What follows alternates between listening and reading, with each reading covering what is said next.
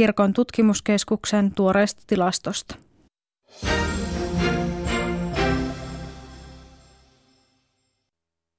Yle Radio Suomi, ajan tasa.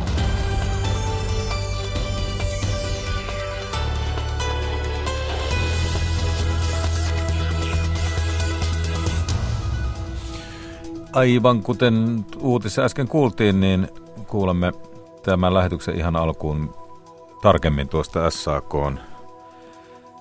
äskeisestä ilmoituksesta, että aktiivimallin kanssa jotain tehdään. Sitten olemme vaalikierroksella Matti Vanhasen mukana Päijät-Hämeessä. Vuoden 18 tapahtumia käymme läpi naisnäkökulmasta. Sata vuotta sitten noin 2600 punaisten puolella taistellutta naista tarttui aseisiin. Nuorimmat heistä vain 13-vuotiaita. Valkoisten puolellahan aseet kiellettiin naisilta. Onnittelemme lähetyksessä 70-vuotista SPR Beri-palvelua ja kuulemme, miten lumikengillä pääsee siellä, missä lunta on, liikkumaan kätevästi. Ties minne. Kolumnistimme puolestaan kertoo, millainen yhteys voi olla perustulokokeilulla ja salametsästyksen vähentämisellä Afrikassa. MOT-aiheena illalla sote-uudistus ja valinnanvapaus terveydenhuollossa. Illan MOT tuo kuluttajan näkökulmaa korostetusti esiin pientä ennakkoa siis siihen aivan lähetyksen loppupuolella. Kuuntelet ajantasaa. Studiossa Jari Mäkäräinen. Hyvää iltapäivää myös minun puolesta. Ja aivan kuten uutiset tuossa ehti kertomaan, ammattiliittojen keskusjärjestö SAK-hallitus vaatii työttömien aktiivimallin perumista. Ja meillä on studiossa Kaija Kelma, joka juuri tuolta SAKsta palasi ja tapasi puheenjohtaja Jarkko Elorannan, niin tuota, ole hyvä, kerro mitä kaikkea siellä tänään kuultiin. No hän kertoi, mitä SAK hallitus päätti tämän aktiivimallin suhteen. Kokous kesti pitkään ja hallitus päätti, että perjantaina toisena päivänä helmikuuta SAK järjestää Helsingissä poliittisen mielenilmaisupäivän. Järjestö vaatii tämän aktiivimallin perumista, mutta kuunnellaan nyt, mitä Jarkko Eloranta kertoi. Myös todettiin, että että on syytä pitää perjantaina toinen päivä helmikuuta poliittinen mielenilmaisu, jota tästä nyt sitten lähdetään tietysti valmistelemaan ja, ja tuota, tietysti myös tämä liittopäättäjien kokous sitä sitten käsittelee, mutta päivä, päivä kuitenkin jo päätettiin ja todettiin, että tässä kohtaa nyt sitten kuitenkin myös tämän tyyppinen, tämän tyyppinen tuota, mielenilmaisu on tarpeen. Että nämä oli tosiaan SAK-hallituksen päätökset sitten liittyen tähän aktiivimalliin. Millainen mielenilmaisu kyse? No sitä nyt tässä lähdetään valmistelemaan ja toki sitten vielä kun liittopäättäjätkin kokoontuu, niin siellä varmasti asiasta keskustellaan, mutta, mutta tuota, jokainen liitto tietysti tekee sitten omia, omiakin päätöksiä, mutta niin kuin sanottu, niin tästä aika, aika on päätetty ja paikkakin on päätetty, on Helsingissä, mutta tarkempi sisältö sitten vielä määrittyy tässä valmisteluaikana. Miten? Tarkoittaako se sitä, että työntekijät sitten matkustavat Helsinkiin ja pitävät toimintapäivän? No niin kuin sanottu, niin varmasti myös maakunnista on väkeä, jotka tänne haluaa tulla ja, ja tuota, me sitten varmasti järjestämme näitä kulkuyhteyksiä, mutta se, että minkä tyyppisenä tämä sitten tullaan tekemään, niin siitä vielä sitten tarkemmin, tarkemmin varmaan. Sitä en tiedä, mitä muut keskusjärjestöt tekevät, et ei ainakaan sillä tavalla, että tässä nyt ei ainakaan vielä ole kolme keskusjärjestöä yhdessä, vaan tämä on pelkästään SAK on hallituksen päätös nyt tällä erää. Ja silloinkin oli tietysti se, että osahan oli, oli tuota, työtaistelussa ja osa ei ollut. Ja, ja tuota, sitten tietysti tuli niin vapaita kansalaisia myös siihen tilaisuuteen. Eli tämän toinen toista tilaisuuden luonne niin kuin siinä mielessä on varmaan samantyyppinen, että, että tänään ei tehty mitään päätöksiä työtaisteluista vielä. Ja SAKn puheenjohtaja Jarkko Eloranta kertoi tiedotusvälineiden edustajille SAKn tiloissa, että järjestö haluaa, että tämä työttömien aktiivimalli perutaan kokonaan. Me tänään käytiin tilannetta läpi ja, ja tietysti käytiin tätä sisällöllistä puolta ja edelleen, niin kuin me ollaan alusta asti todettu, niin aktiivimalli sinänsä on malli, jota me emme, emme niin kuin hyväksy. Ja siinä mielessä tietysti nyt kun tämä kansalaisaloite on menossa sinne eduskuntaan, niin sen käsittely pitäisi olla niin kuin huolellinen ja sellainen tietysti, että voitaisiin tästä kansalaisaloitteen pohjalta luopua aktiivimallista. Se on edelleen meidän tavoite, että aktiivimalli perutaan. Sen lisäksi tietysti tämä niin sanottu aktiivisen työhaun malli, eli aktiivimalli 2, on sellainen, että meidän mielestä sen valmistelu pitäisi nyt tässä yhteydessä keskeyttää ja katsoa tämä työttömyysturvan kokonaisuus sitten uudestaan. Meillä on kovat karenssit jo tällä hetkellä Suomessa työttömyysturvassa ja nyt siihen ollaan sitten luomassa edelleen lisää karensseja ja sanktioita ja siinä mielessä, siinä mielessä tuota, on sitten syytä tämä kokonaisuus käydä läpi. Jarkko Eloranta kertoi vielä, että heille on tullut keskusjärjestöön liitoilta paljon viestiä tätä aktiivimallia vastaan ja vielä tänä aamunakin tuli 7000 ihmisen nimet, jotka vastustavat tätä, tätä lakia. Ja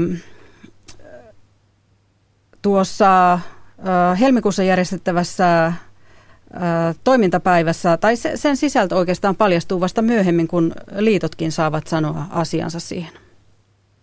Jos hallitus ei aio perua aktiivimallia, niin onko tässä seuraavan vuoden aikana sitten tulossa jatkuvasti näitä poliittisia mielenilmaisuja? No sitä en lähde tietenkään ennakoimaan, että mitä sitten jatkossa seuraa, mutta kyllähän tämä varmaan keskusteluissa säilyy, koska, koska tuota, tämä tietysti toteutustapa ja sitten ensimmäinen tarkastelujakso päättyy maaliskuun lopussa ja ihmiset alkaa nähdä, että mitä se tarkoittaa heidän toimeentulolleen sitten huhtikuusta eteenpäin. Eli vähän samanlainen reaktio varmaan tulee ihmisiltä kuin lomarahojen leikkaukset. Kun se ensimmäisen kerran tulee toteen, niin, niin tuota, siitä sitten syntyy varmaan aikamoisia reaktioita. Täytyy tietysti toivoa, että, ja oikeastaan edellyttääkin, että kun hallitus on todennut, että nopeasti ollaan valmiit sitten reagoimaan näihin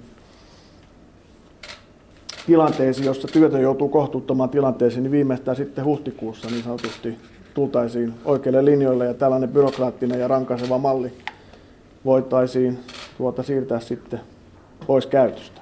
Niin, voi... tästä helmikuun ilmasta. Miten niin. laajaa mielenomaisuutta, nyt siis tavoittelet ja kuinka paljon siinä olisi väkeä? No me ei olla ajateltu mitään, että me asetetaan jotain tavoitteita sinne, mutta, mutta totta kai kyllä varmaan tuhansista puhutaan, kun, kun tämän tyyppinen tilaisuus on. Mutta niin kuin sanottu, niin valmistelu lähtee nyt tästä käyntiin ja, ja tuota, varmaan 23. päivä, kun on, on sitten tämä kokous, niin voidaan kertoa vähän tarkemminkin siitä, että minkä tyyppisestä tilaisuudesta on kyse. Näin siis kuultiin tuolta SAKsta, siellä oli puheenjohtaja Jarkko Eloranta haaseteltavana. Kiitoksia Kaija Kelmanille. Tässähän muuten saattaa käydä niin, jos katsoo tuota presidentinvaalikuviota, että saako tässä nyt sitten, jos joku nimittäin voittaisi jo ensimmäisellä kierroksella nyt presidentinvaaleissa, niin hänet sitten viimeistään tiistaina viipymättä todetaan, että hän on tullut valituksi tasavallan presidentiksi, mistä ilmoitetaan valituksi tulleeksi ja julkaistaan kuulutus, niin tuota, tässähän saattaa olla, että SAK ja muut pääsisivät ihan samalla tavalla kuin aikanaan 56 antamaan huomenlahjan sitten presidentille. Silloinhan yleislakko alkoi kaksi päivää sen jälkeen, kun Kekkonen aloitti virkakautensa.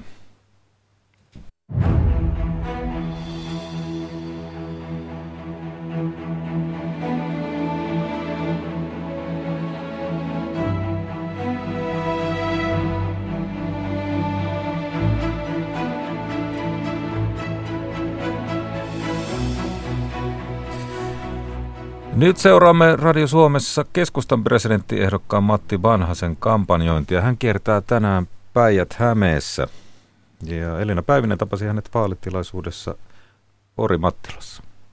Ehdokas Matti Vanhanen, olette ollut keskustan presidenttiehdokkaana jo yli puolitoista vuotta ja kiertänyt Suomea ahkerasti. Takana on jo noin 300 paikkakuntaa.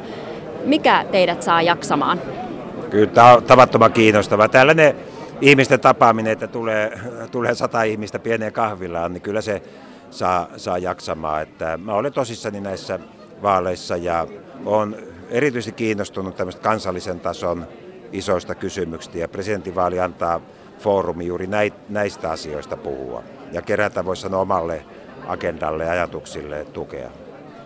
Pidätte tärkeänä, että näissä vaaleissa tulee, tulisi kaksi kierrosta. Miksi se on tärkeää?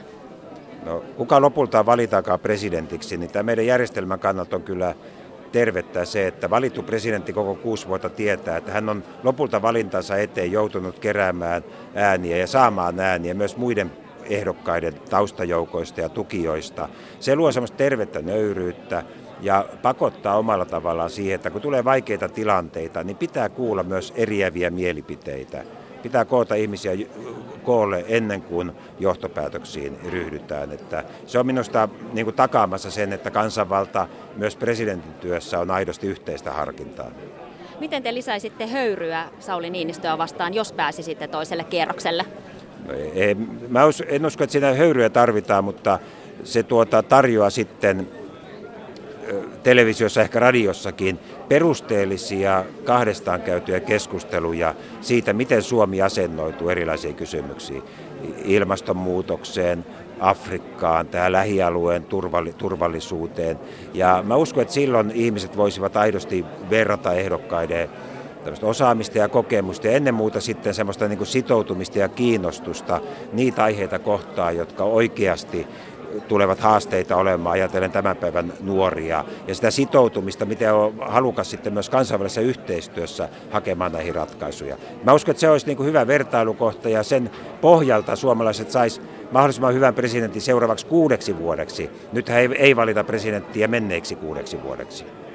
Kallupien mukaan keskustan kannattajista valtaosa aikoo äänestää Sauli Niinistöä.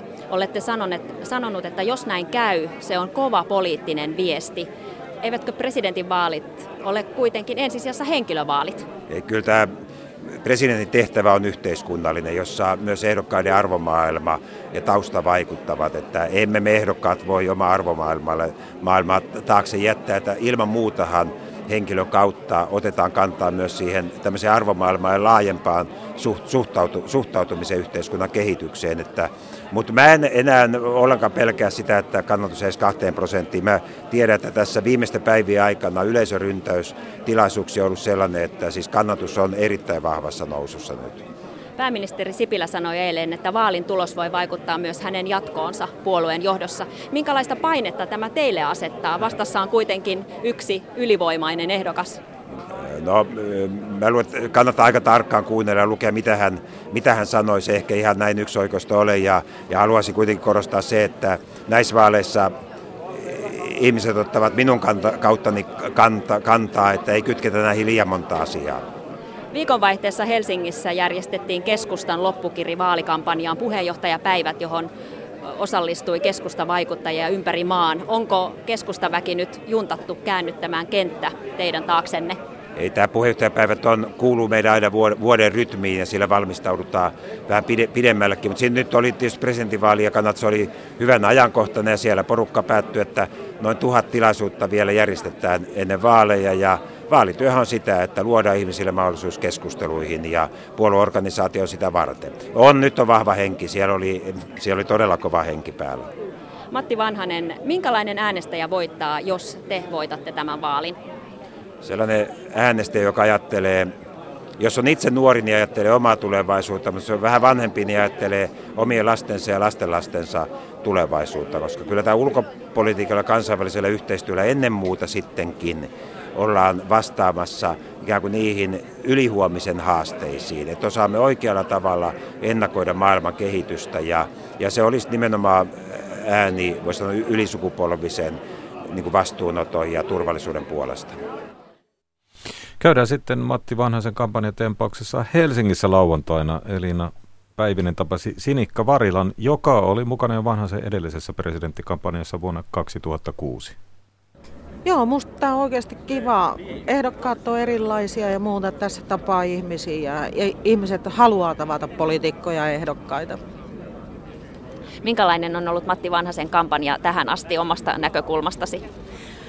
No tota, tietysti kun tämä presidenttiasetelma on ollut, että kun siinä on Niinistöllä ollut niin vahvaa se ja muuta. Mutta niin kuin Helsingissä aina on vähän se, että kun katukuvaan tulee vaalijulisteet, niin silloin ihmiset havahtuu, että nyt tässä on niin kuin vaalit. Että me ollaan nyt parisen viikkoa sillä näkyvämmin kampanjoitu ja muuta. Kyse huomaa, että joka päivä enemmän ja enemmän ihmiset kysyy, että hei, että niin ennakkoäänestys alkaa ja muuta. Ja sanoo, että ei ole miettinyt vielä ollenkaan. Että kyllä, kyllä mä ainakin uskon siihen, että nyt tämä muutama seuraava viikko, niin nyt rupeaa tuntuu siltä taas, että on vaalit. Että, et toki kaikki tietää, että kun oli kuntavaalit keväällä ja muuta, niin, niin et yllättyneitäkin, että ai näin pian kun tulee taas vaalit. Sinikka Varila, mitkä ovat Matti Vanhasen valtit tässä vaalissa? No hän on ehdottomasti asiantuntevin ehdokkaista kokemusta ja kyllä Suomen presidentin pitää olla niin, että hän on sillanrakentaja, yhteistyöntekijä ja, ja semmoinen vakaa ja rauhallinen. Ja niin kuin hän esimerkiksi sanoo siitä, että kansainväliset suhteet ja Suomi on kuitenkin yksi Euroopan ja maailman valtio, niin presidentin tehtävä, koska valtaoikeudet on, on muuttunut ja muuta, niin, niin hän osaa sen tunnistaa ne asiat, hakea sitä yhteistyötä, koska Suomi tarvitsee yhteistyötä. Kallupeissa vanhasen menestys ei ole ollut kovin kummoinen tähän, tähän asti. Missä vanhasen pitää vielä parantaa, jotta tämä kannatus kasvaa? No tota, en mä tiedä, nythän hän kiertää ja kohtaa ihmisiä ja muuta, niin mä, mä oon aina vakuuttunut siitä, esimerkiksi vanhasen kohdalla ollut, että, että kun hän kohtaa ihmisiä ja ihmiset näkee, niin huomaakin, että ei se niin olekaan kuin kuvittelee. Ja sitten saa kysellä ihan äh, niin kuin tavallisiakin asioita, koska kuitenkin varmaan suomalaisista aika moni äh, ei tunnista eikä pohdi ihan näitä ulko- ja turvallisuuspoliittisia kysymyksiä. Eli he miettii, että onko mulla turvallista elää ja muuta. Ne on hyvin konkreettisia asioita. Mikä on sinut itsesi aikanaan saanut niin innokkaaksi vanhasen kannattajaksi, että olet lähtenyt kampanjatyöhön hänen puolestaan? Mä haluan kampanjoida hyviä ehdokkaiden puolesta, joihin mä uskon. Kuinka kiivasta tämä työ on tässä vaalien alla? Kuinka paljon menee omasta ajasta siihen vai onko se päätyö? No sanotaan nyt, että mähän teen politiikkaa kyllä työksenikin, mutta kyllä mun kaikki vapaa-aika menee siihen. Eikä siinä, se on asennekysymys ja kun sen tietää ja muuta, niin sitä oikeasti odottaakin. Koska kyllä politiikan suola on se, että tapaa ihmisiä ja saa ihmisiltä mielipiteitä. Joutuu koko ajan haastaa itseensäkin ja niitä omia mielipiteitä ja, ja tämän tyyppistä. Niin tähän on tosi kivaa. Ja se, että jos se olisi samanlaista joka päivä samalla lailla, niin siihen mä kyllästyisin. Mutta ihmiset on erilaisia. Nämä tilanteet, kampanjatilanteet, niin aika lyhytkestoisia. Niin tähän on hauskaa. Niin tietää, milloin on päätöspäivä. Joo, kyllä totta kai. Et ei, en mä varmaan sitä, että jos se olisi mun harrastus aina, niin ei ehkä mulle siitä sopivaa, mutta vaaliaikana se on tosi kiva. Se on kuukauden pahe, kahden semmoinen mukava lisä. Me olemme Radio Suomessa esitelleet myös ehdokkaiden kampanjatuotteita. Mitäs tuotteita on nyt tässä tapahtumassa mukana? Joo, eli me ollaan nyt tällä hetkellä Helsingin asema-aukiolla ja me ollaan tämmöinen ad hoc, niin meillä kiertää tuolla mehureput, ja jaetaan lämmintä mehua. Sitten meillä oli tuota, suomalaista lähileipää, eli se oli tuosta Klaukkalasta leivottua ohraleipää ja sitten ämpäreitä. Että vanhasellahan muita tuotteitakin ja muuta, mutta me aina tilanteen mukaan valitaan, että mitkä sopii. Sitten tietysti normaali esitettä ja muuta, koska osia, osa sit kysyy ja sanoo, että onko sulla jotain, niin voi vähän tutustua. Ja tietysti vanhana itse. Kampanjatuote. niin. tuota, tuota, se, se ämpäri on varmasti herättänyt eniten, eniten huomiota. Siis se on tuommoinen kirkkaan vihreä ämpäri, missä on toisella puolella Matti Vanhasen kuva, siis pieni ämpäri, ei, ei tämmöinen iso, ehkä tuommoinen kolmen, neljän litran ämpäri. Ja sitten siinä on toisella puolella teksti, mitä siinä lukee? Uh, nyt mun täytyy kyllä sanoa, että mä en, mäpäs käyn lainaa. Eli täällä lukee löylyvettä koko Suomelle, mutta aika moni käyttää, monikäyttöisesti ajattelee, että se on marjaämpäri tai löylyämpäri tai jotain muuta. Että tämä on sen verran näppärä. Monet perheen äidit ja lapset haluaa, että he haluaa hiekkalaatikolle tämän ämpäri. Että tämähän on just sen näppärän kokoinen, että tämä ei ole se 10 litraa. Melkein tässä alkoi ämpäriä tehdä mieli. Elina Päivinen tapasi Sinikka Varila Helsingissä lauantaina vanhaisen vaalitempauksessa. Ja lisää kampanjatunnelmia sekä Orimattilasta että Helsingistä kuulemme Radio Suomessa illalla kello 18 jälkeen. Mutta nyt liikennetiedot.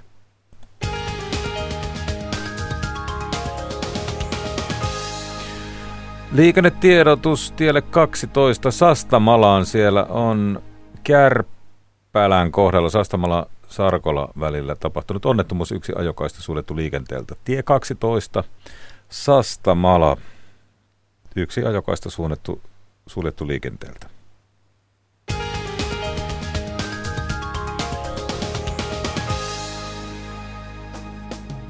Jooga. Sehän on nuorten veganinaisten hengittelyä oudoissa asennoissa ja mahdollisuus välillä käydä vaikkapa goalla ja juoda vihreää teetä. Kuulostaako nämä stereotypiat tutulta? Miettinen, siis minä, altistan itseni joogalle. Ja Rinne, siis Petri Rinne, keskustelee joogasta. Kaikki tämä maanantaina Radio Suomen illassa. Namaste. Yle, Radio Suomi. Sata vuotta sitten noin 2600 sisällissodassa punaisten puolella taistellutta naista tarttui aseisiin. Ja nuoremmat heistä olivat vain 13-vuotiaita. Valkoisten puolella naisilta taas aseet kiellettiin. Vuonna 1918 Kouvola vanhalla kasarmilla ampumista harjoittelee kiväärillä vasta 15 oleva tyttönen Meeri. Historian tutkija sisällissodan surmia Kouvolan seudulla tutkinut Miira Turunen ehti haastatella Meeri Lindströmiä ennen kuin tämä kuoli 99-vuotiaana.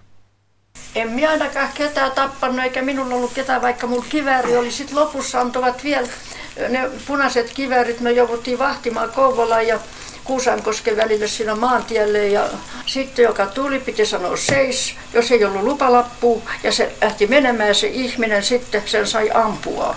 Mutta en minä ampunut ketään. Meeria haastattelut historian tutkija Koulan veripelloista kirjan kirjoittanut Mirja Turunen kertoo lisää 15-vuotiaasta Meeristä. Ja samalla koko sisällissotamme punaisista naisista. Meri Lindström liittyi tosiaan kaartiin 15-vuotiaana ja, ja aseet, nämä punaiset naiset saivat aseet vasta vähän pari viikkoa ennen sodan loppua. Tarvittiin myös naisia niin kuin punaisten joukoissa.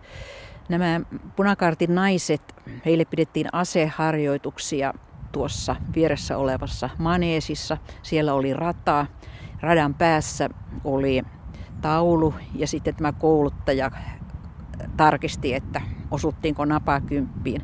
No Meeri oli hyvin ylpeä taidoistaan. Hän sanoi, että minä osuin aina napakymppiin ja minä olin kympin tyttö. Punaiset naiset rikkoivat monin tavoin sääntöjä. Monet pukeutuivat housuihin ja leikkasivat hiuksensa polkkatukaksi. Muoti oli siihen aikaan naiskaartilaisella polkkatukka.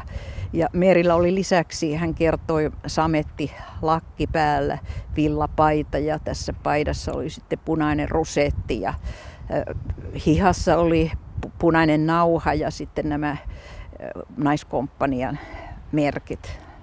Naiskaarteja tutkinut historian tutkija Tuomas Hoppu kertoo, että sodan alkupuolella myös valkoisella puolella oli halua aseistautua. Lotta Svärd-järjestön perustaja Hilja Riipinen kuitenkin pysäytti nämä aikeet. Valkoisella puolellakin oli naisilla halua aseistautua, perustaa omia, omia joukkojaan ja niitä ryhdyttiinkin joillain paikkakunnilla Pohjanmaalla muodostamaan, mutta, mutta sitten tämä törmäsi siihen, että valkoiset naiset, ennen kaikkea Hilja Riipinen Lapualta, niin vastusti tätä ja he veivät tämän asian Mannerheimille ja Mannerheim sitten, vaikka hän ei suoranaista kieltoa asialle esittänyt, niin se tulkittiin sellaiseksi ja sitten sitä vielä Riipinen lehdistössä vahvisti, niin, niin sitten nämä jo perustetut naisosastot käytännössä hajosivat saman tien. Eli tuolla punaisella puolella oli näitä naisia aseissa. Keitä nämä naiset olivat? Tehdastyöläisiä, palvelijattaria, torppareita, keitä, keitä siellä riveissä oli? Ennen kaikkea siellä oli tehdastyöläisiä, se oli se suurin joukko, että ne oli helpoin värvätä, oli jo valmiiksi tämmöinen naisjoukko, joka tunsi hyvin toisensa ja jossa oli värväreitä helppo liikkua. Mutta sitten kyllä myöskin palvelijoita oli hyvin runsaasti, ja, ja, mutta torppareita aika vähän torppareiden tyttäriä, että maaseudulla harvemmin perustettiin näitä ja, ja ehkä sitten torpparin tyttäret, siinä iässä olevia torpparin tyttäriäkin olisi suhteellisen vähän. Mutta jossain esimerkiksi Fihdissä oli hyvin pitkälti torpparin tyttäristä perustettu naiskaarti. Ja nämä naiset olivat yleensä hyvin nuoria naisia. Kyllä, siis perusjoukko oli semmoista noin 17-20, että nuorimmat oli 13-14-vuotiaita. 14-15-vuotiaita alkoi jonkin verran, olen 13-vuotias oli vielä harvinainen. Et ennen kaikkea se määritteli se, että sen ajan yhteiskunnassa naiset meni nuorina naimisiin ja ensimmäinen lapsi tuli saman tien suurin piirtein ja sen jälkeen sitten huolettiin perhettä, että piti olla käytännössä vapaa perheestä, että saattoi naiskaarteihin liittyä. No miksi sitten liityttiin? Varmaan on useita syitä, ihan taloudelliset, että sai vaikka soppaa. Tämä painaa kyllä, mutta kyllä mä näkisin, että se pääsääntö oli se, että, että kuuluttiin henkisesti työväenliikkeeseen ja, ja haluttiin sitten tehdä oma osuutensa vallankumouksen hyväksi. Siellä oli jo ennestään punakaartissa monen isät, monen veljet, siellä saattoi olla sulhasen ehdokkaat.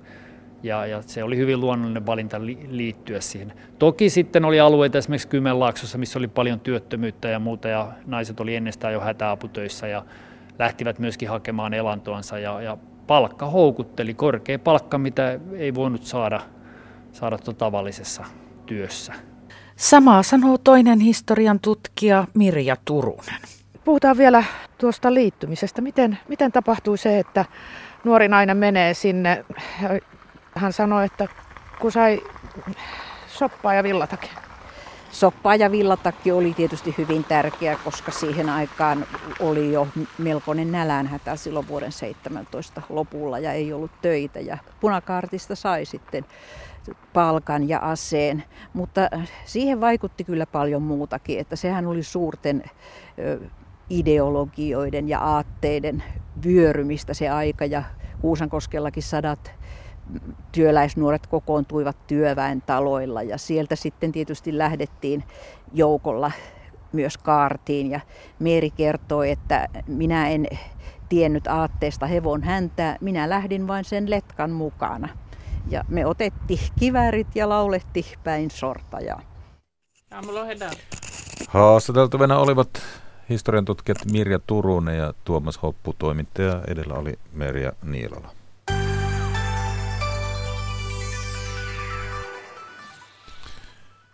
Kuuntelet ajan tasa Radio Suomessa. Kello on 14.29. Tässä lähetyksessä aivan loppupuolella otetaan pientä ennakkoa illan MOT-ohjelmaan. Se on otsikoitu 150 euron sote-potilas. ikuisaihetta sotea tällä kertaa tuodaan esiin kuluttajan näkökulmasta. Kolumnistimme tänään kertoo, millainen yhteys voi olla perustulokokeilulla ja salametsästyksen vähentämisellä Afrikassa – ja ainakin osassa Suomea pääsee lumikengillä liikkumaan. Kuullaan vähän vinkkiä, miten lumikenkäilijä pääsee nauttimaan luonnosta. Kohtapuoliin onnittelemme myös 70 vuotta täyttävää SPR Peri-palvelua, mutta sitä ennen Kati Lahtinen kertoo meille, mitä tuolla Ylen nettisivulla on tarjolla. Ihan tuore uutinen nettisivulta. Helsingin kaupunki on irtisanonut Kallion lukion teatterin lehtorin kaupungin mukaan hän muun muassa häiritsi opiskelijoita seksuaalisesti ja kaupunki kirjoittaa tiedotteessa, että opettajan menettely on loukannut opiskelijoiden oikeutta turvalliseen opiskeluympäristöön. Muita uutisia tässä päivän aikana osuuspankin asiakkaat ovat saattaneet katsoa tiliotettaan, että ei tämä tältä pitäisi näyttää. Ja siellä saattaa olla virhe. Osuuspankin asiakkailta on veloitettu uudelleen joulukuun maksuja ja käteisnostoja – kolmen päivän ostot ja nostot on veloitettu uudelleen. Pankki ei toistaiseksi kerro julkisuuteen, minkä päivän tapahtumista on kyse, mutta, mutta sieltä nyt voi tietysti käydä sitä itse katsomassa. Tietysti kun kyse on joulukuusta, niin siellä saattaa olla useampikin pieni ostos niin, että se on ehkä aikamoinen litania, mitä käy sitten katsomassa niitä, niitä Tuo vika on paikallistettu ja, ja sitä teknistä vikaa korjataan parhaillaan. Vielä ei ole tiedossa, että koska rahat palautuvat tilille. Sitten Etelä-Karjalassa Etelä-Karjalan sosiaali- ja terveyspiirin sairaala etsii mahdollisia tuberkuloositaudin kantajia. Tuolla alueen asukkaalla on todettu tuberkuloosibakteerin aiheuttama keukoinfektio viime vuoden lopussa. Potilas siirrettiin tuolloin välittömästi hoitoon Helsingin yliopistolliseen keskussairaalaan, mutta Eksoten mukaan potilas on voinut altistaa muita ihmisiä taudille useita kuukausia ja altistuneita voi olla kymmeniä. Lähimmät, tämän potilaan lähimmät kontaktit on jo ohjattu tutkimuksiin, mutta, mutta sitten voi tarvittaessa käydä vielä, jos epäilee, niin ottaa yhteyttä. Vuonna 2017 Suomessa todettiin 180 tuberkuloositapausta ja sehän on erittäin herkästi tarttuva tauti, tauti ilman välitykseen. Ja ikävää on se, että sitten on myöskin sellaista tuberkuloosia, johon nuo antibiootit puree erittäin heikosti. Mm. Sitten pari asiaa lasten maailmasta. Tässä meillä on elettynyt jonkin aikaa tämän subjektiivisen päivähoito-oikeuden rajaamisen kanssa. Ja tätä on nyt tutkittu, että miten nämä muutokset ovat vaikuttaneet päiväkodeissa. Dosentti Anjama ja Puroilan tutkimus toteaa, että, tai tämmöinen kysely toteaa, että pedagogisia parannuksia on tehty, mutta toisaalta tämän subjektiivisen päivähoidon säästötoimien takia koetaan, että heikennyksiäkin on tullut. Ja suurimmaksi huoleksi nousee päiväkotien lapsiryhmien kokojen kasvu. Siellä saattaa olla sellaisiakin tilanteita, että Siis suhdeluku ylittyy päivittäin, erityisesti äh, siinä aamu- ja iltapäivän aikana, mutta siellä on sellaisiakin tilanteita, että työntekijällä on 15 lasta yksin valvottavanaan. Ja, ja Puroilla sanoo, että silloin puhutaan jo turvallisuusriskistä. Ja hän sanoikin, että, että tähän olisi puututtava heti. Siis päiväkotiryhmien koko tulisi pienentyä. Siihen on puututtava välittömästi. En ottaisi 15 aikuistakaan yksin valvottavaksi. Saatikka lapsia. Joo, ei. Sitten lohjalainen lumihommissa oleva, äh, lohtajalainen lumihommissa oleva Tapani Orjala kysyy, että eivätkö vanhemmat enää varoittele lapsia naurauspenkoista ja risteysalueiden lumikasoista. Hän sanoi päivittäin törmäävänsä tällaisiin tilahduksiin, kun pipo vilahtaa ja sitten heitellään lumipalloja sinne traktoria kohti sieltä lumikasan takaa ja ajatellaan, että se on kiva leikki, mutta se on myös ihan turvallisuusriski. Eli lapsia kannattaisi tästä varoittaa, mutta emme aikuiset nyt yhtään sen kummosempia tässä olla keskisormea ja nyrkkiä tulee päivittäin ihan vain sen takia, että siellä ollaan siis auraamassa lumia tieltä, jotta olisi turvallisempaa kulkea. Ja sieltä takaa koukkaaminen, pahimmillaan kolistaa melkein takapyöriin, kuvailee Tapani Orjala. Kiitoksia näistä Kati.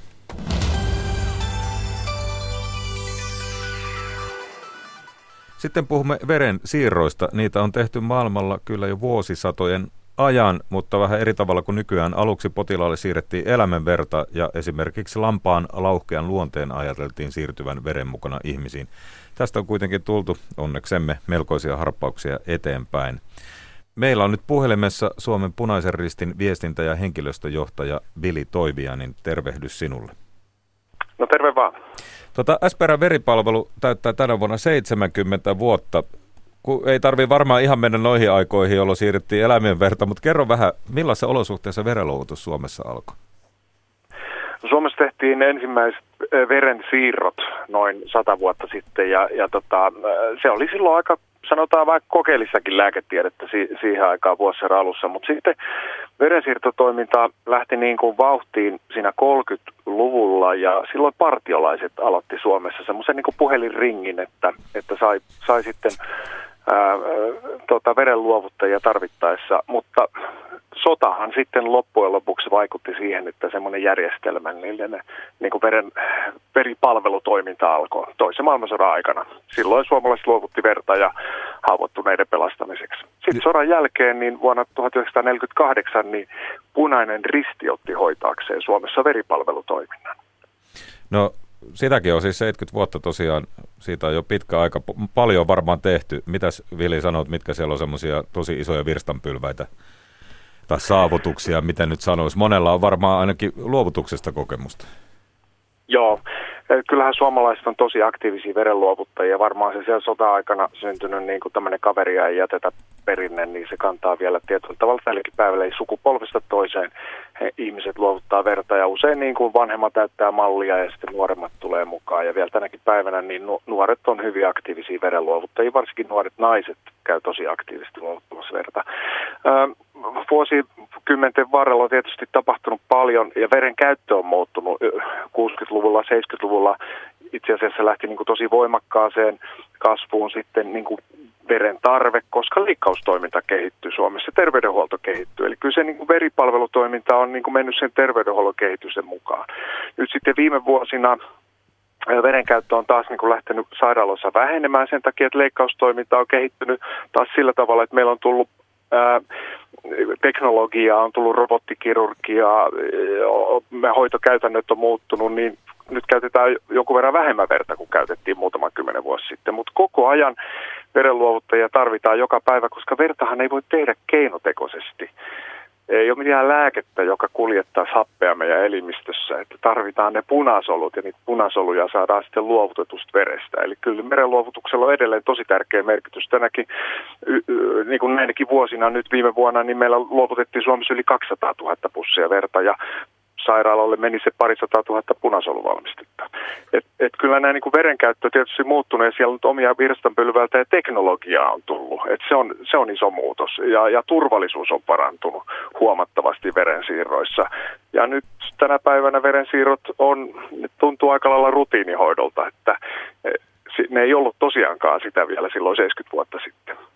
Ja tota, jotenkin se oli varmaan aikanaan myös iso tämmöinen, niin kuin, voisiko sanoa nyt filosofinen periaatteellinen ratkaisu, että meillähän siis verta luovutetaan ilmaiseksi, meillä ei ihmiset myy verta, niin kuin jossakin päin maailmaa taitaa edelleen olla. No jossakin päin maailmaa varmastikin näin on, mutta kyllä se lähtökohta on, äh, täytyy sanoa, että, että tota, äh, Euroopassa noin ylipäätään niin, että verenluovutus on, on maksutot ja vapaaehtoista. Ja sehän alkoi silloin tosiaankin partiolaisten aloittamaan silloin 30-luvulla näistä periaatteista ja niin se on edelleen. Ja Suomessa se on laissakin sanottu, että verestä ei saa maksaa ja se on, se on hyvä asia. Se on turvallisuuden kannalta ihan ykkösjuttu, koska silloin luovuttajalla ei ole mitään muuta motiivia kuin auttaa toista ihmistä. Ei ole tämmöisiä rahallisia motiiveja ja silloin todennäköisesti ei myöskään valehtele silloin, kun me kysytään hänen terveystietojaan.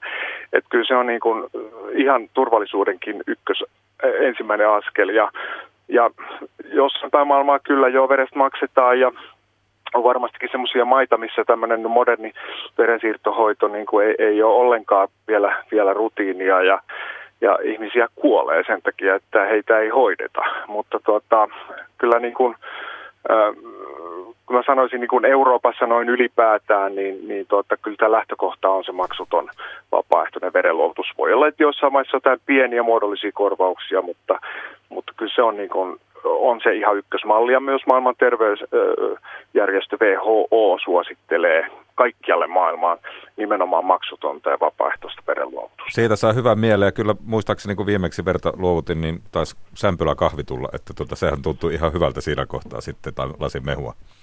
No kyllä, ja kyllä sillä on ihan terveydellinenkin syynsä, että siinä kuitenkin kun verta luovuttaa, niin, niin melkein puoli litraa tuota, luovutetaan verta ja sen verran poistuu kehosta nesteitä, niin kyllä silloin pieni nestetakaus on tarpeen ja kyllä se voileipäkin ja kahvi hyvää siihen väliin tekee. Pieniä kiitoksia tietysti verenluovuttajille annetaan aina, mutta jatkuvasti, mutta, tuota, mutta maksullista ja se on, se on musta hyvä asia, että se on myös Suomessa lainsäädännössä. No mitä Vili sanot siitä, voidaanko sanoa millainen on tyypillinen verenluovuttaja? Tuo on äh, visainen, hyvä, vaikea kysymys. Taitaa olla koko, tavalla, kaikki suomalaiset. On, on naisia, on miehiä, on eri ikäisiä. Et, aika moni luovuttaja, kun me kysytään, että mikä on syynä, että luovuttaa verta, niin aika monella on jonkinlainen henkilökohtainen kokemus siellä taustalla. On, saattaa olla joku sukulainen, joku ystävä, joka on ollut potilaana ja on, on sitten pelastunut ja saanut apua ja tervehtynyt ja parantunut sitten sen takia, että on saanut hyvää hoitoa ja sitten verivalmisteita. Esimerkiksi syöpähoidoissa käytetään paljon verivalmisteita ja tota, siis se on aika monella taustalla. Ja monilla saattaa olla se, että on kiva mennä kaverin kanssa. Mä muistan itse, kun mä aloitin veren luovuttamisen, niin kyllä mulla taisi olla enempikin se, että oli hyvä kaveriporukka, joka lähti ja sai mut mukaan. Että eh, siellä on erilaisia syitä, mutta kyllä mä sanoisin, että verenluovutus, jos joku asia on semmoinen niin kuin jakamaton tietyllä tavalla koko kansan juttu. Että siellä on, siellä on eri, ihmisiä eri ammateista, eri ikää, eri sukupuolta. Että se on, se on tota, aikalaisen yhteinen asia. Ja aika ainutlaatuinen tapa auttaa ylipäätään, Kyllä. että silloin konkreettisesti mennään, mennään ojentaa käsi ja, ja tota, susta otetaan verta puolisen litraa ja se menee sitten, jaetaan kolmeen osaan punasoluiksi, verihiutaleiksi, plasmaksi veripalvelutuotannossa ja, ja se tutkitaan se veri ja sitten se valmisteet menee potilaalle sitten sen mukaan, mitä potilaat tarvitsee. Ja tota, aika moni työnantaja suhtautuu melko positiivisesti siihen, tai todella positiivisesti myöskin tota, veren luovuttamiseen. Itse aikanaan muistan yhdessä työpaikassa, niin se oli aika iso paikka, niin sinne tuli erikseen sitten silloin tällöin SPRltä ihminen verta ottamaan, ja tota, se on varmaan yksi. Joo, joo. Oli aikanaan, oli aikanaan iso enemmän. juttu.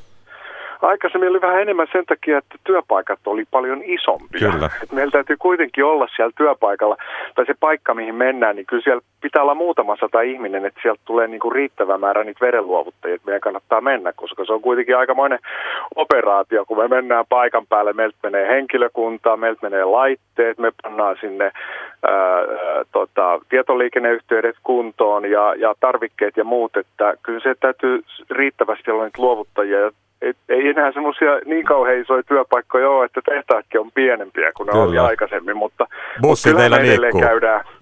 Niin Joo, ja- mutta kyllähän me käydään ja käydään eri paikkakunnilla sitten ja mehän käydään jatkuvasti, meillä on yli tuhat verenluovutustilaisuutta ympäri Suomea vuosittain, että mehän kierretään ympäri Suomea.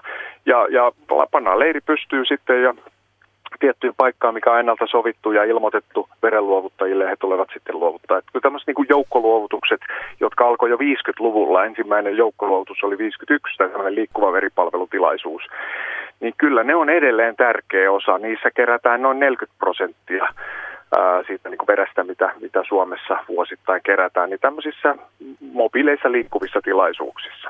Suomen punaisen ristin veripalvelun viestintä- ja henkilöstöjohtaja Vili Toiviainen. Kiitos tästä haastattelusta ja varmaan Suomessa vielä seuraavankin 70 vuoden aikana verta luovutetaan, eikö niin?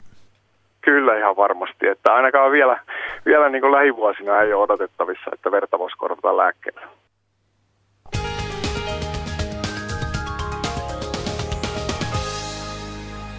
Liikennetiedotus tielle 12. Saastamalassa Sarkolan kohdalla pitäisi nyt liikenteen sujua normaalisti. Siellä on onnettomuuspaikka saatu raivattua, siis tie 12. Saastamala tilanne ohi.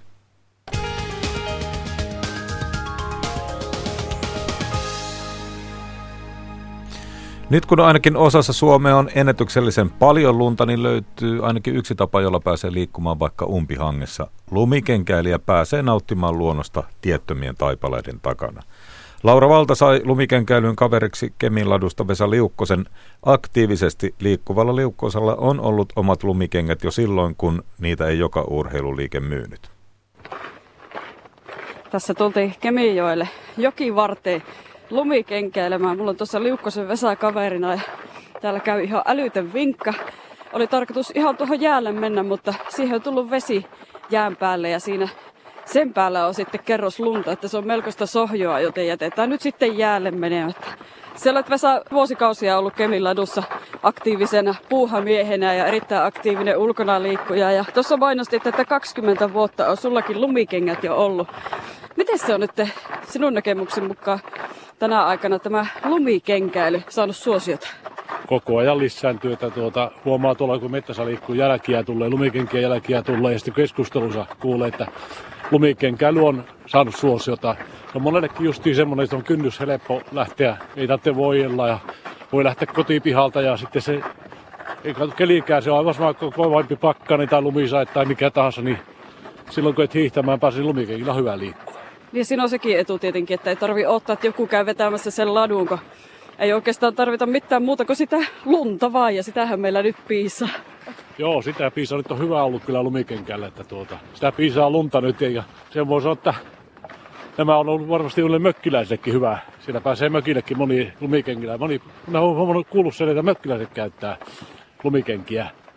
Just niitä pääsee mökille ja sitten mökille tekee polkuja ja tämmöisiä. Että Tämä on kyllä, ja sitten tämä on niin monipuolinen siinä mielessä, että sä pääset semmoisiin paikkoihin, mihin mettäsuksellakaan puhettakaan mennä. Kaiken maailman rääseikköjä, ojien yli ja tämmöisiä. No se on totta, ja näillä pääsee sitten rinnettäkin ylös. Nyt muuten ääni vaimeni, se johtui siitä, että nyt tultiin äh, tämmöiseen umpihankeen, jossa on tuommoinen varmaan 30 senttiä tuota upottavaa, pehmeää pakkaslunta. Ja tässäkin sitä pystyy menemään, mutta heti tässä huomaa, että hengästyy pikkusen enemmän, kun tultiin tämmöiseen syvään lumeen. Kuinka tehokasta liikuntaa tämä Vesa on? No sehän on tutkittu, että tämä on semmoinen melko paljon, paljon, melko paljon tehokkaampaa mitä tavallinen kävely. Että ja hän väittää jossakin tutkimuksessa jopa 60 prosenttia tehokkaampaa. Se on helppo uskoa, nimittäin aika nopeasti tässä tuntuu, että pikkusen hengästyy, varsinkin kun pitää pälättää tässä samalla. Mutta mikä sinun näkemys on, että miten se on sitten nämä lumikengät itsessään niin kuin... Oh, nyt, upposin muuten puolen metriä. Oh, jotenkin vähän vaikea nosti. koko Laura. Joo. Joo, hetkeksi humpsahin tuonne, mutta onneksi täältä pääsee vielä ylöskin, kun vähän pönkää. Niin, että miten nämä lumikengät on sitten niin kehittynyt ja on ne vissiin halpunutkin tässä vuosien varrella. Kyllä ne on kehittynyt, siteet on muuttunut paljon parempaan suuntaan, että ne on paljon näppärämmät kiristää kengän ympärille ja, ja sitten tuota niin, ajatellaan että hintasuhdetta silloin kun me hommattiin 2000 lumikengät, niin oli sama hinta se mitä nyt maksaa, samanlaatuiset lumikengät maksaa nyt euroissa. Ja sitten se, että kun ne on tullut myyntiin vähän, niitä on joka paikassa. Silloin oli piti tilaamalla. Ei ollut kemiläisessä kammarkeleissä urheilun liikkeessä, ei ollut lumikenkiä. Ja silloin varmaan katsottiin vähän nenävartta pitkin, että mitä ihmettä ne on touhua tuolla mettässä. Joo, kyllä. Tämä moni tuli kyselemään, että mikä tuo. Että sitten joku alkoi muistelemaan, että hän on nähnyt elokuisen, joku Kanadassa kävelevät ja niillä pitkillä lumikengillä, että miten noin lyhyillä pysyy hangen päällä. Ja hyvin näillä on pysynyt, että me ollaan käyty kaikenlaisia maastoja kävelejä. Kyllä näissäkin se on se, että kannattaa katsoa vähän laatua. Et ei aivan halvimmat, ne tahtoo olla vähän semmoisia, että niissä ei ole puuttuu ne jääpiikit pohjasta, ne lipsuu silloin tuolla kovalla. Jos mennään siis tunturiin, niin hyvä on nousuraudat ja tämmöiset. Että siinä pikkusen katsoa sitä. Ja tuolta Suomenlaadun sivulta löytyy hyvä lumikenkien valintaopas. Siinä kerrotaan minkälaisen käyttöön ja sitten, että mitä, se, mitä, mitä siinä hyvässä lumikengessä on. Mä olen huomannut, että näitä on tullut ihan, ihan lasten kokoisiakin lumikenkiä, että tämä ei ole pelkästään semmoinen aikuisten juttu, että niitä löytyy pikkusen pienemmillekin jaloille sitten nykyään jo kaikenlaisia. No sehän se on hyvä, kun silloin aikoinaan oli paljon, että kun ne ollut kahta kokoa löytyi, löytyi ensin ja sitten oli kolmea kokoa tuli. Ja sitten kun oikein pieni, pieni lapsi otti isot kengät, niin sehän sotkeutui niin. Ja sama pienemmillä naisilla oli. Eli iso, ison miehen kenkä, se kaikkein isoin kenkä, niin ne, ne on hankalat. Ne pitää vähän katsoa koon mukaan. Siinä, niissä on paremmissa rumikenkissä, niissä on aivan merkitty painon mukaan vähän, että mitä ihminen painaa ja sen mukaan se kengän koko, että se suht, siitä on helppo hakea se valinta, valita se, valita se oikea kenkä itselle. Huomasin tuossa mutta itse juuri äsken, kun humpsahin tuohon syvää hankkeen, että, että esimerkiksi nämä minun jalassa olevat mallit on sellaiset, että näille ei muuten aivan pehmeään lumeen pääse, että niissäkin on vissiin eroja, että haluaako mennä aivan pehmeällä syvällä puuterilumeella vai sitten esimerkiksi semmoista rinnettä ylös. Joo, siinä on ero sitten tosiaan, että niin mikä sulla on nuo, nuo niin nuo on tuommoiselle kovemmalle hangelle tehty. Että niin kuin nähtiin, mulla ei upottanut tuossa, niin. vaikka mä painan enemmän kuin sinä, niin ei upottanut, että mulla on tässä sen verran kantopintaa tässä mallissa. Näissäkin se, että jos sitä käytetään vain tuossa johonkin, jossakin vain pienillä kävelyillä, niin ei kannata välttämättä, jos ei halua sitä oikein kallista laittaa, mutta sitten jos sä kävelet tuolla jossakin tuntureilla, niin laita, laita kunnollinen semmoinen, että siinä on kaikki ne ominaisuudet ja että ne, onneksi näistä löytyy sitä valikoimaa ja sitten valmistajia on nyt niin monta, monia eri, että niitä löytyy useita, useita ja sitten tosiaan voi valita värejä, niin kuin näki televisio Pentsilläkin, niin komias oli oikein tiikkipintainen lumikenkät, se oli hienon näköinen. Ja iso sompainen sauva pitää olla. Sä oot muuten hankaluuksia sillä ojan pohjalla, sä pöllähät sinne ja sitten se pääsee ylös sillä. Että kyllä semmoinen, on tämmöiset teleskooppisauva, nämäkään ei ole enää kuin 30 paikkeilla tämmöiset teleskooppisauvat isolla sommalla. Niin ei se nyt iso investointi ole laittaa kunnon sauvat. Joo, eiköhän me Vesa oteta tähän loppuun pikkusen lämpöä päälle, kun vähän tuo tuuli Joostan, meinaa viilentää. Juostaan kilpaa. Juostaan, no niin, mennään. Kilpaa lu- juoksemassa Kemin ladusta Vesa Liukkonen ja Laura Valta oli toimittajana ja kuulemma tuommoinen vajaa 20 prosenttia suomalaisista harrastaa lumikenkäilyä, suurin piirtein saman verran kuin avantouimareita. Kolumnistina on tänään sosiaalipolitiikkaan erikoistunut professori Heikki Hiilamo. Hän kertoo, millainen yhteys voisi olla perustulokokeilulla ja salametsästyksen vähentämisellä Afrikassa. Onko väärin viedä lapsia eläintarhaan? Pitäisikö eläintarhat sulkea osittain tai kieltää kokonaan? Näitä kysymyksiä pohdin Melbournein eläintarhassa 11-vuotiaan poikani kanssa. Meillä oli lyhyt matka kauas, emmekä ehtineet luonnonpuistoihin ihastelemaan kenguruita, koalakarhuja ja pingviinejä. Vastustan periaatteessa eläintarhoja, mutta nyt ei ollut muita vaihtoehtoja. Kokemus oli jokseenkin masentava. Vastassa olivat tutut paradoksit. Haluamme nähdä häkeissä ja aitauksissa olevia eläimiä, jotka puolestaan haluavat piiloutua meiltä tihrustamme lasiseinien läpi meitä karttavia otuksia. Haluamme nähdä eläinten liikkuvan ja iloitsemme, kun seinän takana alkaa kuulua rapinaa. mutta liikkuvat eläimet ovat vieläkin surkeampia kuin paikallaan pysyvät. Ne näyttävät etsivän ulospääsyä vankeudesta, johon eivät ole onnistuneet sopeutumaan. Toki on mahdollista ajatella, että eläintarhan tavoitteena on herättää myötätuntoa ja auttamisen halua meissä ihmisissä. Näin vangittujen eläinten lajitovereilla olisi paremmat mahdollisuudet selviytyä. Siis ikään kuin eläintarhan eläimet olisivat lajiensa kristushahmoja, joiden tehtävänä on itsensä uuraamalla pelastaa muita. Mutta onko tämä välttämätöntä? Samalla Australian matkalla tapasimme kaksi liikkeenjohdon konsulttina toimivaa hiukkasfysiikan tohtoria. Lin ja Peter ovat lapseton pari, joka harrastaa luonnonsuojelua. He olivat juuri palanneet Zimbabwesta.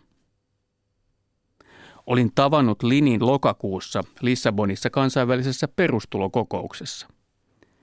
Tuolloin Lin kertoi, että hän on kiinnostunut perustulosta keinona vähentää villieläinten salametsästystä. Pidin häntä vähän tärähtäneenä. Totta on kuitenkin se, että villieläinten ihailu luonnonpuistossa on jotain aivan muuta kuin eläintarhassa. Oli sitten kyse Afrikan safareista tai Lapin erämaista. Pääsy luonnonpuistoihin on toki vaikeaa ja kallista ja joskus odotettu matka päättyy pettymykseen, kun eläimiä ei näykään maastossa. Paljosta huolesta, puheesta ja projekteista huolimatta salametsästys rehottaa edelleen Afrikan luonnonpuistoissa. Linin ja Peterin mukaan ongelman juurisyy on se, etteivät paikalliset syrjäisillä seudulla asuvat ihmiset saa juuri mitään länsimaiden safarituristien rahoista. Siis köyhyys ajaa ihmisiä salametsästäjiksi. Pariskunnan ideana on toteuttaa eräänlainen perustulokokeilu Zimbabwessa hieman samalla periaatteella kuin Suomessa. Kokeiluun osallistuisi luonnonpuistojen alueella asuvia ihmisiä, jotka arvottaisiin koeryhmään ja kontrolliryhmään. Perustulo maksettaisiin matkapuhelimiin liitetyn tilin avulla. Toimeentulon ja terveyden lisäksi kokeessa mitattaisiin salametsästystä esimerkiksi puistoista löydettyjen ansojen lukumäärän perusteella. Lissabonissa pidin Linin suunnitelmaa eräänlaisena kuriositeettina, mutta Melbournein tapaamisen jälkeen aloin uskoa siihen, että tätä kannattaisi todella kokeilla. Idea on niin hullu, että se voisi oikeasti toimia. Linin ja Peterin hanke on esimerkki uudenlaisesta lähestymistavasta luonnonsuojeluun. Siinä kiinnitetään huomiota myös siihen, miten luonnonsuojelun kustannukset jakautuvat eri väestöryhmien kesken. Suomessa olemme tottuneet ajattelemaan, että eriarvoisuuden vähentäminen parantaa ihmisten hyvinvointia. Eriarvoisuudella on kuitenkin laajempia globaaleja ulottuvuuksia. Meidän on taisteltava eriarvoisuutta vastaan myös siksi, että haluamme pelastaa maapallon ilmastonmuutokselta ja muilta ihmisten aiheuttamilta ympäristöuhilta kaikille tällä pallolla eläville eläimille.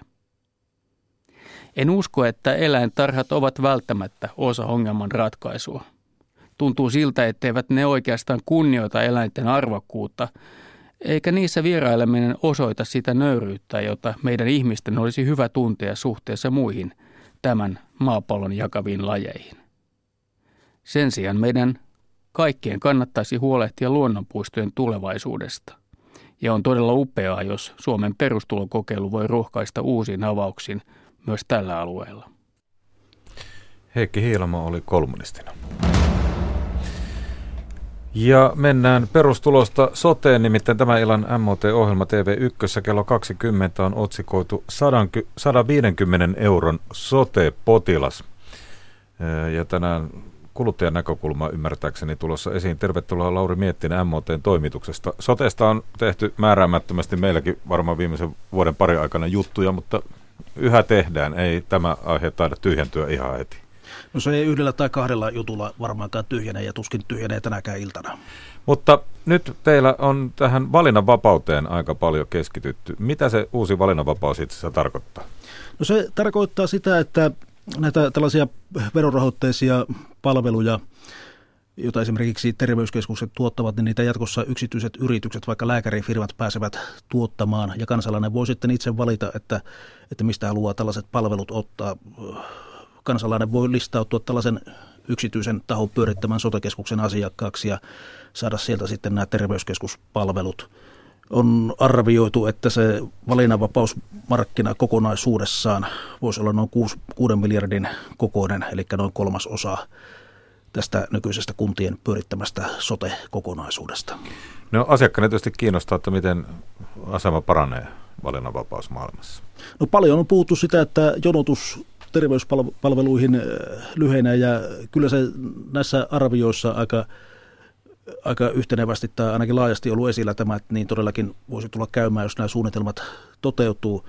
Mutta ei se ne jonot tyystin katoa mihinkään, jos tänä päivänä voi äh, nähdä tuolta netistä, että esimerkiksi yksinomaan pääkaupunkiseudulla on satoja yksityislääkäreiden äh, vastaanottoaikoja samalle päivälle vapaana, jota voi tuosta vaan varata sieltä, monesti pääsee melkein saman tien sinne, niin ei se tuleva valinnanvapauspotilas kuitenkaan voi ihan tällä lailla toimia, että se kuitenkin tämä yksityinenkin sotakeskus tulee toimimaan tietyllä tavalla nykyisen terveyskeskuksen lailla ja nämä kiirettömät ajat sitten, niin niitä voi joutua sinne sitten jonottaan. Ehkä vähemmän mitä tänä päivänä keskimäärin, mutta kuitenkin jonkun verran. No tuota, mitä sä, sinä näet Lauri mielenkiintoisempana asiana tuossa valinnanvapaudessa? No yksi asia on tämä tällainen niin sanottu kapitaatiokorvausmalli, jolla näiden tulevien sotekeskusten äh, kuluja aiotaan sitten korvata.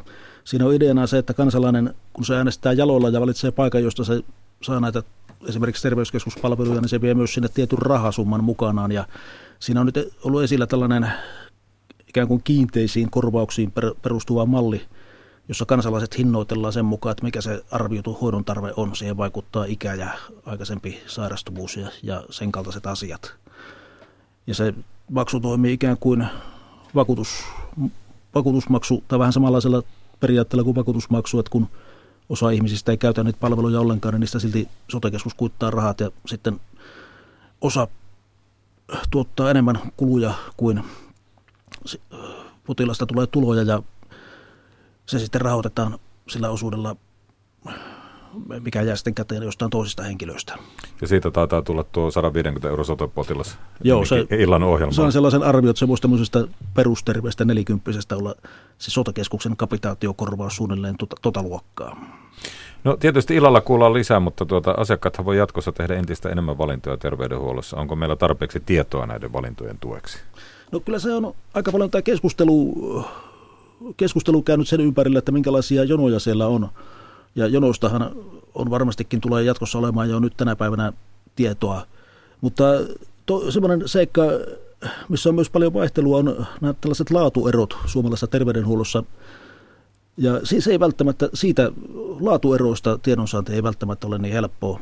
On olemassa esimerkiksi jostain tekonivelkirurgian onnistumisesta tilastoja olemassa jossain, mutta nekin voi olla hankalasti kaivettavissa ja kyllä se tässä on asiantuntija-arvioita, että tästä puolesta tarvittaisiin paljon lisää tietoa.